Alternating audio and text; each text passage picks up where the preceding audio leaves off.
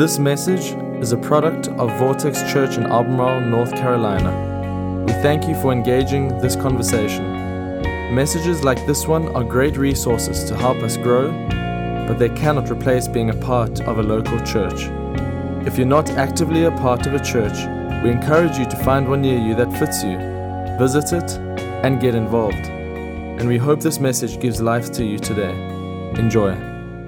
Welcome everybody. Today we're starting a brand new series called Choices, and I promise you that over the next few weeks as we kind of dive into this, you're going to find that this is going to be a profound call to action in your own personal life, so much so that we believe that you're going to want to invite your friends. And so today on your way out of here, uh, you'll be given some invite cards, and this is just an easy way for you to invite somebody that may be your neighbor, maybe a coworker, maybe somebody that you know that needs to hear what we're going to be talking about for the next few weeks. How many of y'all know we need some help occasionally making better choices? Right? I do. Occasionally, I just need somebody to come in and point me to better decisions. That's what this series is going to be all about. Let me just begin today by asking you this question. Where are you in life right now? Where are you? You know, for some of you, you're in the middle of a difficult season. For some of you, you're in a season of prosperity. For some of you, uh, this is the time of your life. For some of you, you are in the battle of your life. But what's true for most of us is that we are the sum of the choices we've made up to this moment. And tomorrow and next year, your life will likely be the sum of the choices that you make. Choices have significant power. So let me just give you a preview of next week. How many of y'all would say that I'm a little bit of a control freak? Anybody in here admit that out loud? All right. Some of y'all want to raise the hand of the person you're sitting next to because that's how controlling you are, right? All right. So next week, we're going to talk about uh, Uh, that propensity that we have to be controlling, and we're going to talk about the choice of choosing over that surrender instead of control. So to kind of start this message today, I just want you, everybody in the room, I want you to close your eyes right now. Everybody, close your eyes. I want you to imagine this world. I want you to imagine a world like this. Imagine a world where everybody likes you. Every interaction you have is positive and encouraging. Every time someone expresses an opinion of you, it's positive. Now open your eyes and look at me. That's never going to happen. Ever. Doesn't matter how good you are, how hard you try, no, everybody is not going to like you. But here's a, here's a, imagine if you're a Christ follower in here. I want you to imagine a life like this, where every day you wake up and your heart is consumed with the purpose that God has for you, that you go through every moment, every decision, every day, chasing the purposes of God, fulfilling the purposes of God, living with a passion for Him. I want you to understand today that not only is that possible, I believe that's what God wants for us. It's what He wants for us. See, one of the most important decisions that we'll ever make is the simple decision to choose purpose over popularity. To choose purpose over popularity. But many of us, even by default, instead of choosing purpose, choose popularity. We we want to be liked. We want people to think well of us. We want the, the general consensus to say that we are doing good. We are the person that we're supposed to be. But here's a reality that many of us miss. is that if we live that life chasing the opinion of others, we're going to miss out on something that's very important that God has for you. I want to talk about purpose for just a moment. See, here's something about purpose that I've noticed. If you don't understand the purpose of something, you'll misuse it. If you don't understand the purpose of something, you'll misuse it. Now, I had this moment when I was dating my wife. I loved when I was dating my wife to embarrass her. Anybody ever been that way? You just like to embarrass somebody that you love out in public or around their family. I loved doing it. Anytime I could figure out a way when we were out on a date, when we were around her family to embarrass her, I would. And so one thing that I would do is constantly I would take something out of the laundry basket and put it on my head and wear it as a hat, okay? Um, This I would do with pants or shirts or those sorts of things. One day, I looked in the laundry basket and saw what I thought was a beanie or a skull cap. And so I took it out of the laundry basket and put it on my head and walked around my in-laws' house, only to find out that it was my mother-in-law's underwear. See, the thing is, if you don't understand the purpose of something, you will misuse it. And for many of us, we don't understand the purpose of our lives. And in trying to understand the purpose of our lives, the way we go about trying to understand the purpose of our lives is going to other created things and asking, hey, what do you think of me? What do you like? What do you think I could do? What do you think I could possibly be? Instead of going to the Creator and saying, God, you created me. You know the purposes that you have for me. What is it that you want for me? If, if you've struggled with, with purpose, um, today at guest services, we have a little book for you. We'd love to give you. There's a, a limited amount available today. There will be more next week, but it, it's called What on Earth Am I Here For? This is by Pastor Rick Warren from uh, Saddleback out in California. It's a, it's a very simple thirty-six page booklet that will walk you through a biblical understanding of why you are alive today.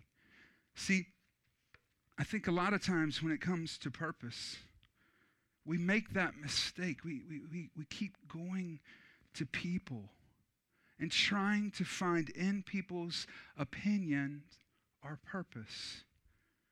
What do you think of me? What, what, what do you think of, um, of what I'm doing? What, what, what do you think of what I, what I said the other day? What, what, what do you think of my friends? Do you like my friends? What do you think of the school I'm going to? Do you think it's a good enough school? What do you think of my clothes I'm wearing? Do you like my clothes? Do you like my clothes? Do you think I look fat in this? Do you like my clothes? Do you like my clothes? What do you think of the car I'm driving today? Do you like it? Do you like it? Do you like it? Do you like it? What do you think of our house? Do you think it's big enough? Do you think it's nice? Do you like it? Do you like this place? What do you think of the selfie that I just posted on Instagram? Do you like it? Why didn't you like it? Why didn't you like it? I thought you liked it. Okay? I thought we were friends. Why aren't you following me on Instagram? I thought we were friends. All right?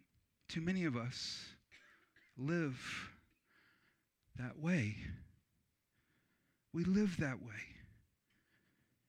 And we're constantly seeking approval and trying to find purpose in the opinions of others. But I want to give you a very big idea, okay?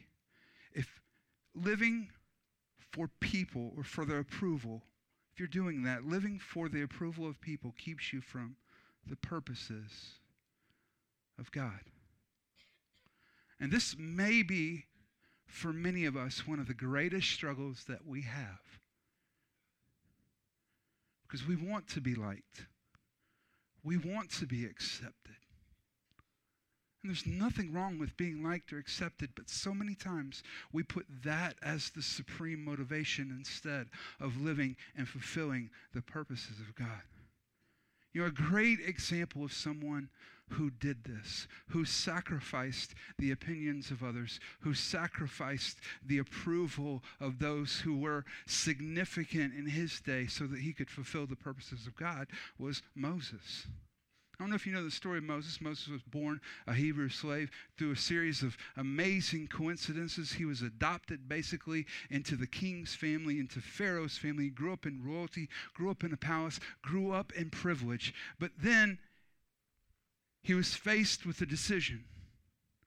Would, would, would he choose calling or would he choose comfort?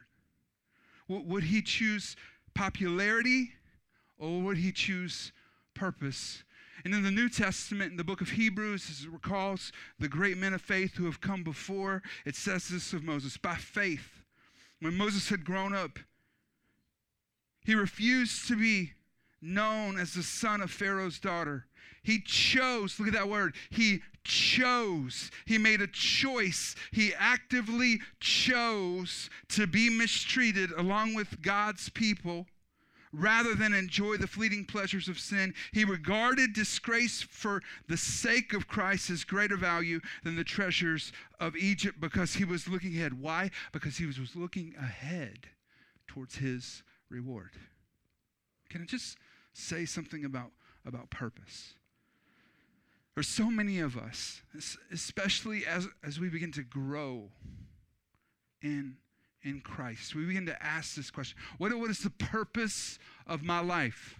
Some of you are in your twenties and you're asking that purpose or that purpose question. Some of you are in your forties and you're asking that purpose question. And this is such a big question. And a lot of times we deal with the, the capital P purpose. But for this message and, and really to reframe your concept of purpose, I want you to start thinking of purpose in kind of a, a lowercase p purpose.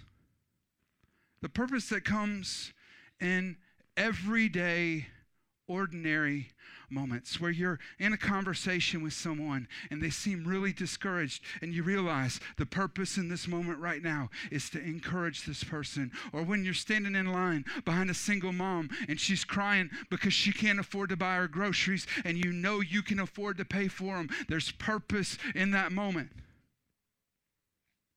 See, there's purpose in every moment. And it's important for us to understand that those lowercase p moments, lowercase purpose moments happen all the time. They are all day, every day. God is constantly presenting us with opportunities to step into his purposes.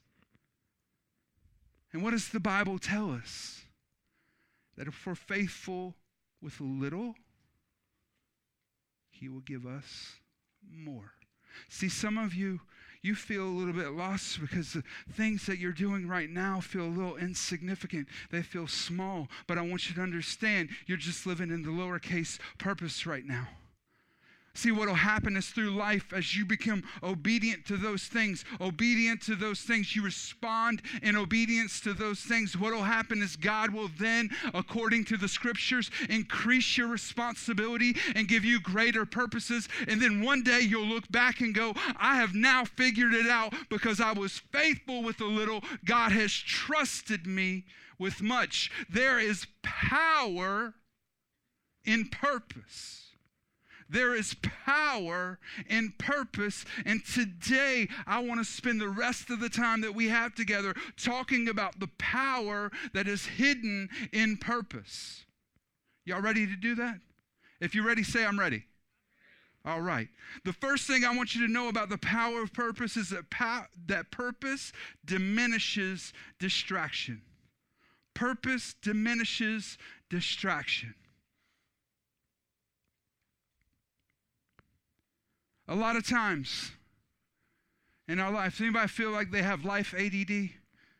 I feel like I have life A D D. I'll just get on track with something and then get over here and try to get on track with this and then try to get on track with this all the time. I just feel like there, and, and purpose diminishes distractions. When our heart finally anchors in, especially to the lowercase p purpose of God, living every day to try to please God and live in his purposes, it diminishes distractions. And I've noticed this. One of the biggest distractions for most of us is the curse of comparing.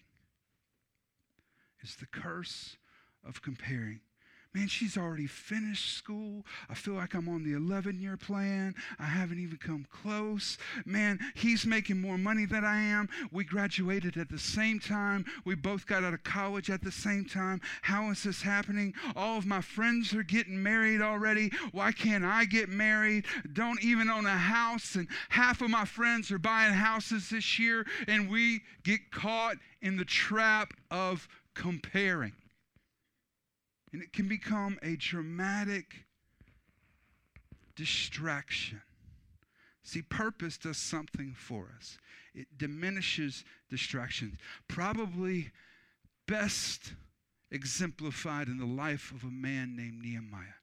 Nehemiah lived in the, the Old Testament, and when he heard that the walls of Jerusalem, while he lived in Babylon, had been destroyed, Nehemiah w- was totally broken over that. If you know anything about my story in coming home to Albemarle to plant a church here, that, that story is very important because it's deeply connected to that moment.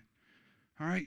As I began to pray over that book and study that book, God also broke my heart to come home. Home for Nehemiah was Jerusalem. So he rallied the troops, went home, got the assets needed, and began construction. But how many of y'all know that when you start to do something good, when you start to step into the purposes of God, there are distractions that are going to come about?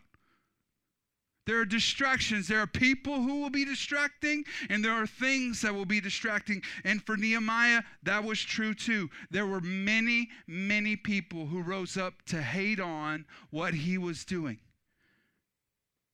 Namely, these three who are mentioned here in Nehemiah six. Sanballat, Tobiah, and Geshem the Arab. And the rest of our enemies found out that I had been rebuilding the wall and that no gaps remained. And though he had not yet upset the doors and gates, so Sanballat and Geshem sent a message asking me to meet them in one of the villages in the plain of Ono.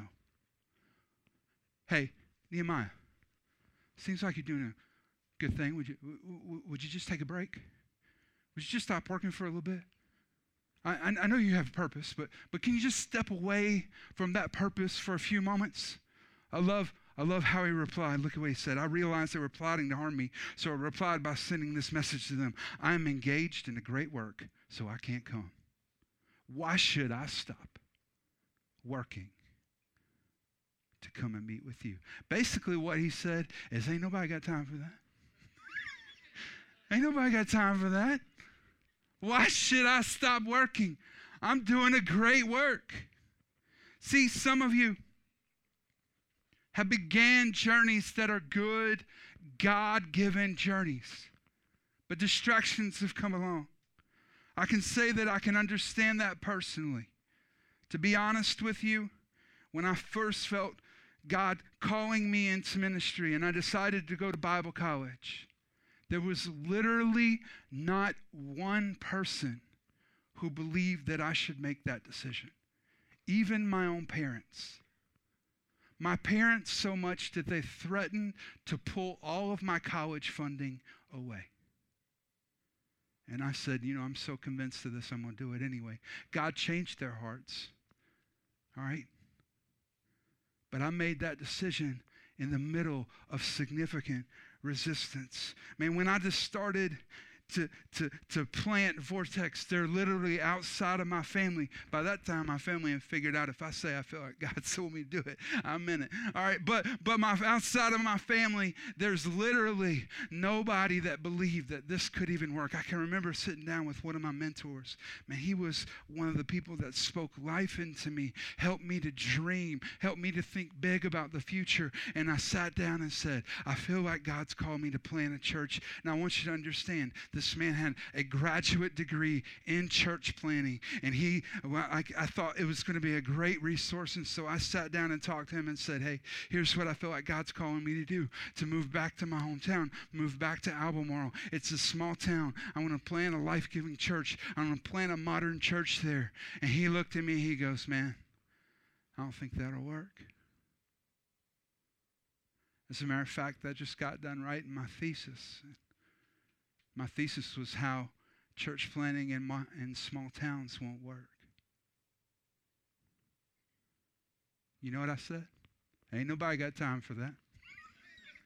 Ain't nobody got time for that. I'm doing a great work. Why should I stop working? See, today you might be trying to get out of debt. And so you're, you're, you're bringing a brown bag to, to work every day, and you're, you're driving a car that's paid for but not as pretty, and there are people who ask you questions and make fun of you. Hey, listen, I ain't got time for that. I'm doing a great work. Maybe today you're choosing to make family a priority, and you're getting in position so that, so that one of you can stay home and take care of your kids so you can pour life into your family. And it's going to cost you a lot, because it's going to mean that one of your incomes is going to go away, and that there's going to have to be a significant reshaping of your family. And those on the outside are saying, why are you doing that? It doesn't make any sense. Why would you give that up? I ain't got time for that. I'm doing a great work. It's not going to make sense to you.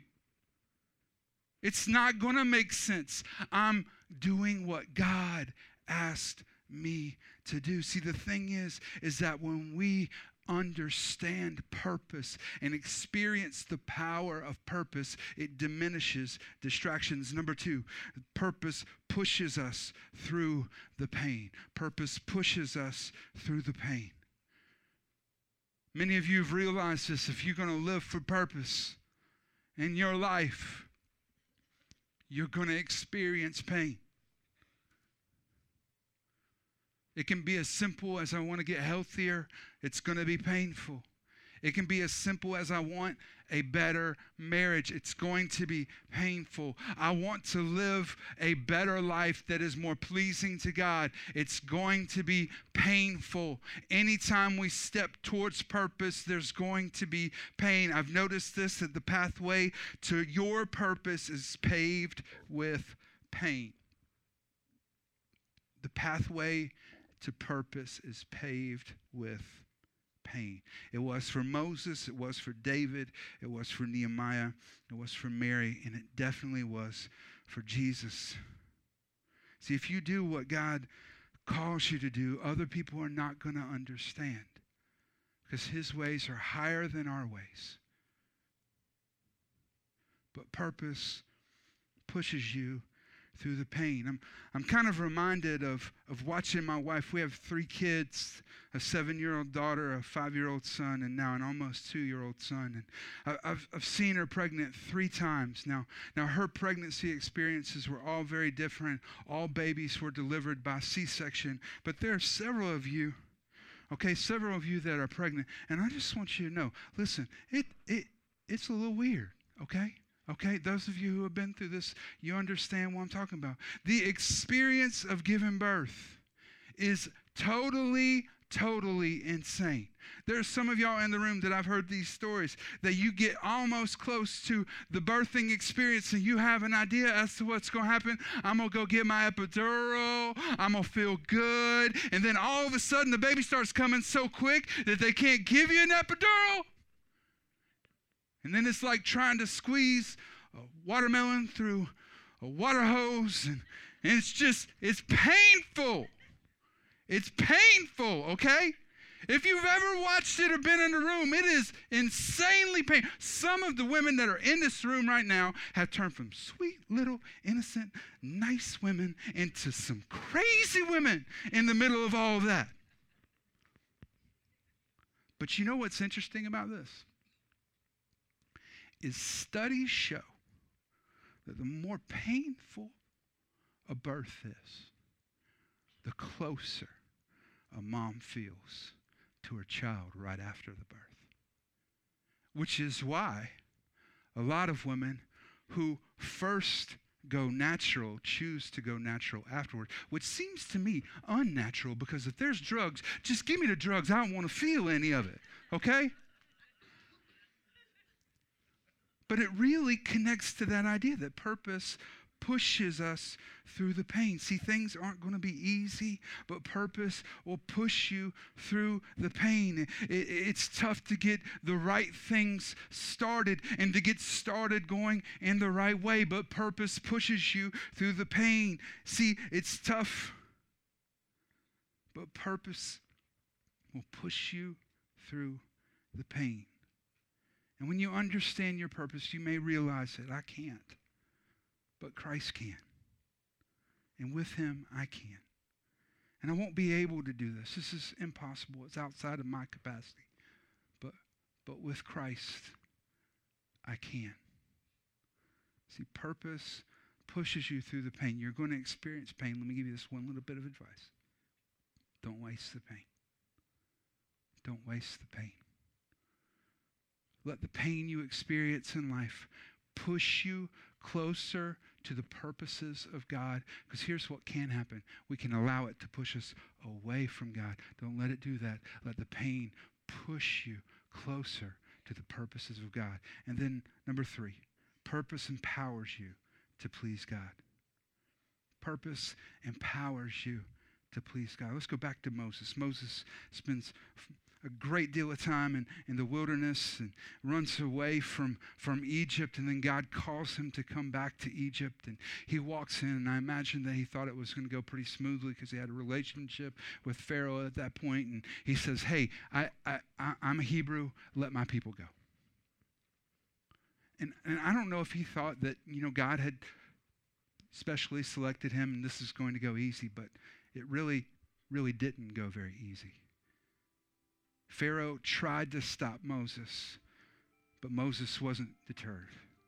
You see, people then began, as they escaped slavery, and now were on their own, forced to have to provide for themselves and take care of themselves. Those people began to complain and criticize and rebelled, but Moses, Moses stayed on task. He didn't get away from God's purpose. Fast forward to the New Testament. I want you to think about this. After the resurrection and ascension of Jesus, the apostles had seen everything that you could imagine. The death of their friend Jesus and then his rebirth. They weren't scared of anything. And they went around preaching in the name of Jesus, and thousands of people, thousands of people came to know Jesus. The church began to grow exponentially. They were arrested. When they were arrested, they were charged with, as the scriptures call, recall, preaching in that name. How many of y'all know that that's an issue? Even in the world that we live in today, oh, you can talk about God. You can talk about spirituality. You can talk about a higher power, but you bring up the name of Jesus and it's offensive. You know why? Because the name of Jesus is above every other name. And so they were on trial. These men who had seen all of this, experienced all of this, and they basically said, you have to stop preaching in that name. And their response was this: we must obey God rather than human beings. We ain't got time for that. We ain't got time for that. No, you, you know what? Beat us. That's okay. We're going to still preach. You know what? Throw us in prison. How'd that work out for you last time? An angel came and broke us out.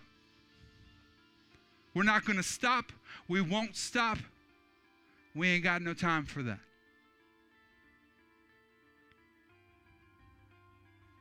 See, you can't please everyone. You can't. No matter how hard you try, no matter how good you were, Jesus himself was perfect, and there were those that hated him. You can't please everyone. You can't please everyone. You will never be, you will never be completely liked. The people who have dissenting opinions of you will never go away. There will always be someone second guess you. You cannot please everyone, but we can please God.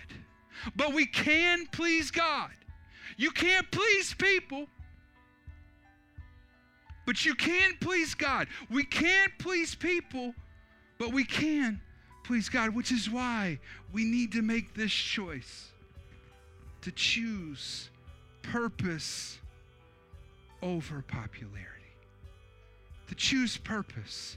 To choose the lowercase p, purpose. To live in God's purposes every day, all throughout the day. God, we want to live for you. God, we want to follow you. God, we want to be the person that you've called us to be. God, we want you, we want you, we want you. We've got to choose that over the opinions of others. I want you to look at this verse again, Hebrews eleven twenty-six. Moses regarded disgrace for the sake of Christ as greater value than the treasures of Egypt, because he was looking ahead to his reward. There is a greater reward for those of us who are willing to say, God, I will endure the hate. I will endure the resistance. I will stand tall to follow you. See, there's value in some things, but there's greater value in the opinions and the purposes of God. See, there's value in being liked by people. I'm not saying that there's not, but there's greater value in being loved by God. There's value in having fun with your friends, but there's greater value in being faithful to God. There's value in starting something that's important, but there's greater value in finishing the race. There's value in comfort and convenience, but there's greater value in calling. There's value in being popular and having influence, but there's greater value in serving God's purpose. See, purpose gives us a reason to wake up in the morning and to hit the deck knowing that God has something for me today. This day is not void. It's not empty. God has something for me today. You may be raising kids and up to your eyeballs in diapers. Maybe it's a little pee, okay? Maybe it's a big pee. Maybe it's a little poop. Maybe it's a big poop. Okay, I don't know. All right, but you're up to your eyeballs in diapers. All right, stay faithful with the little things. Stay faithful with the little things. You may be wanting to get out of debt. It's going to require sacrifices every day. Keep looking forward. Keep looking forward to the reward that lies ahead.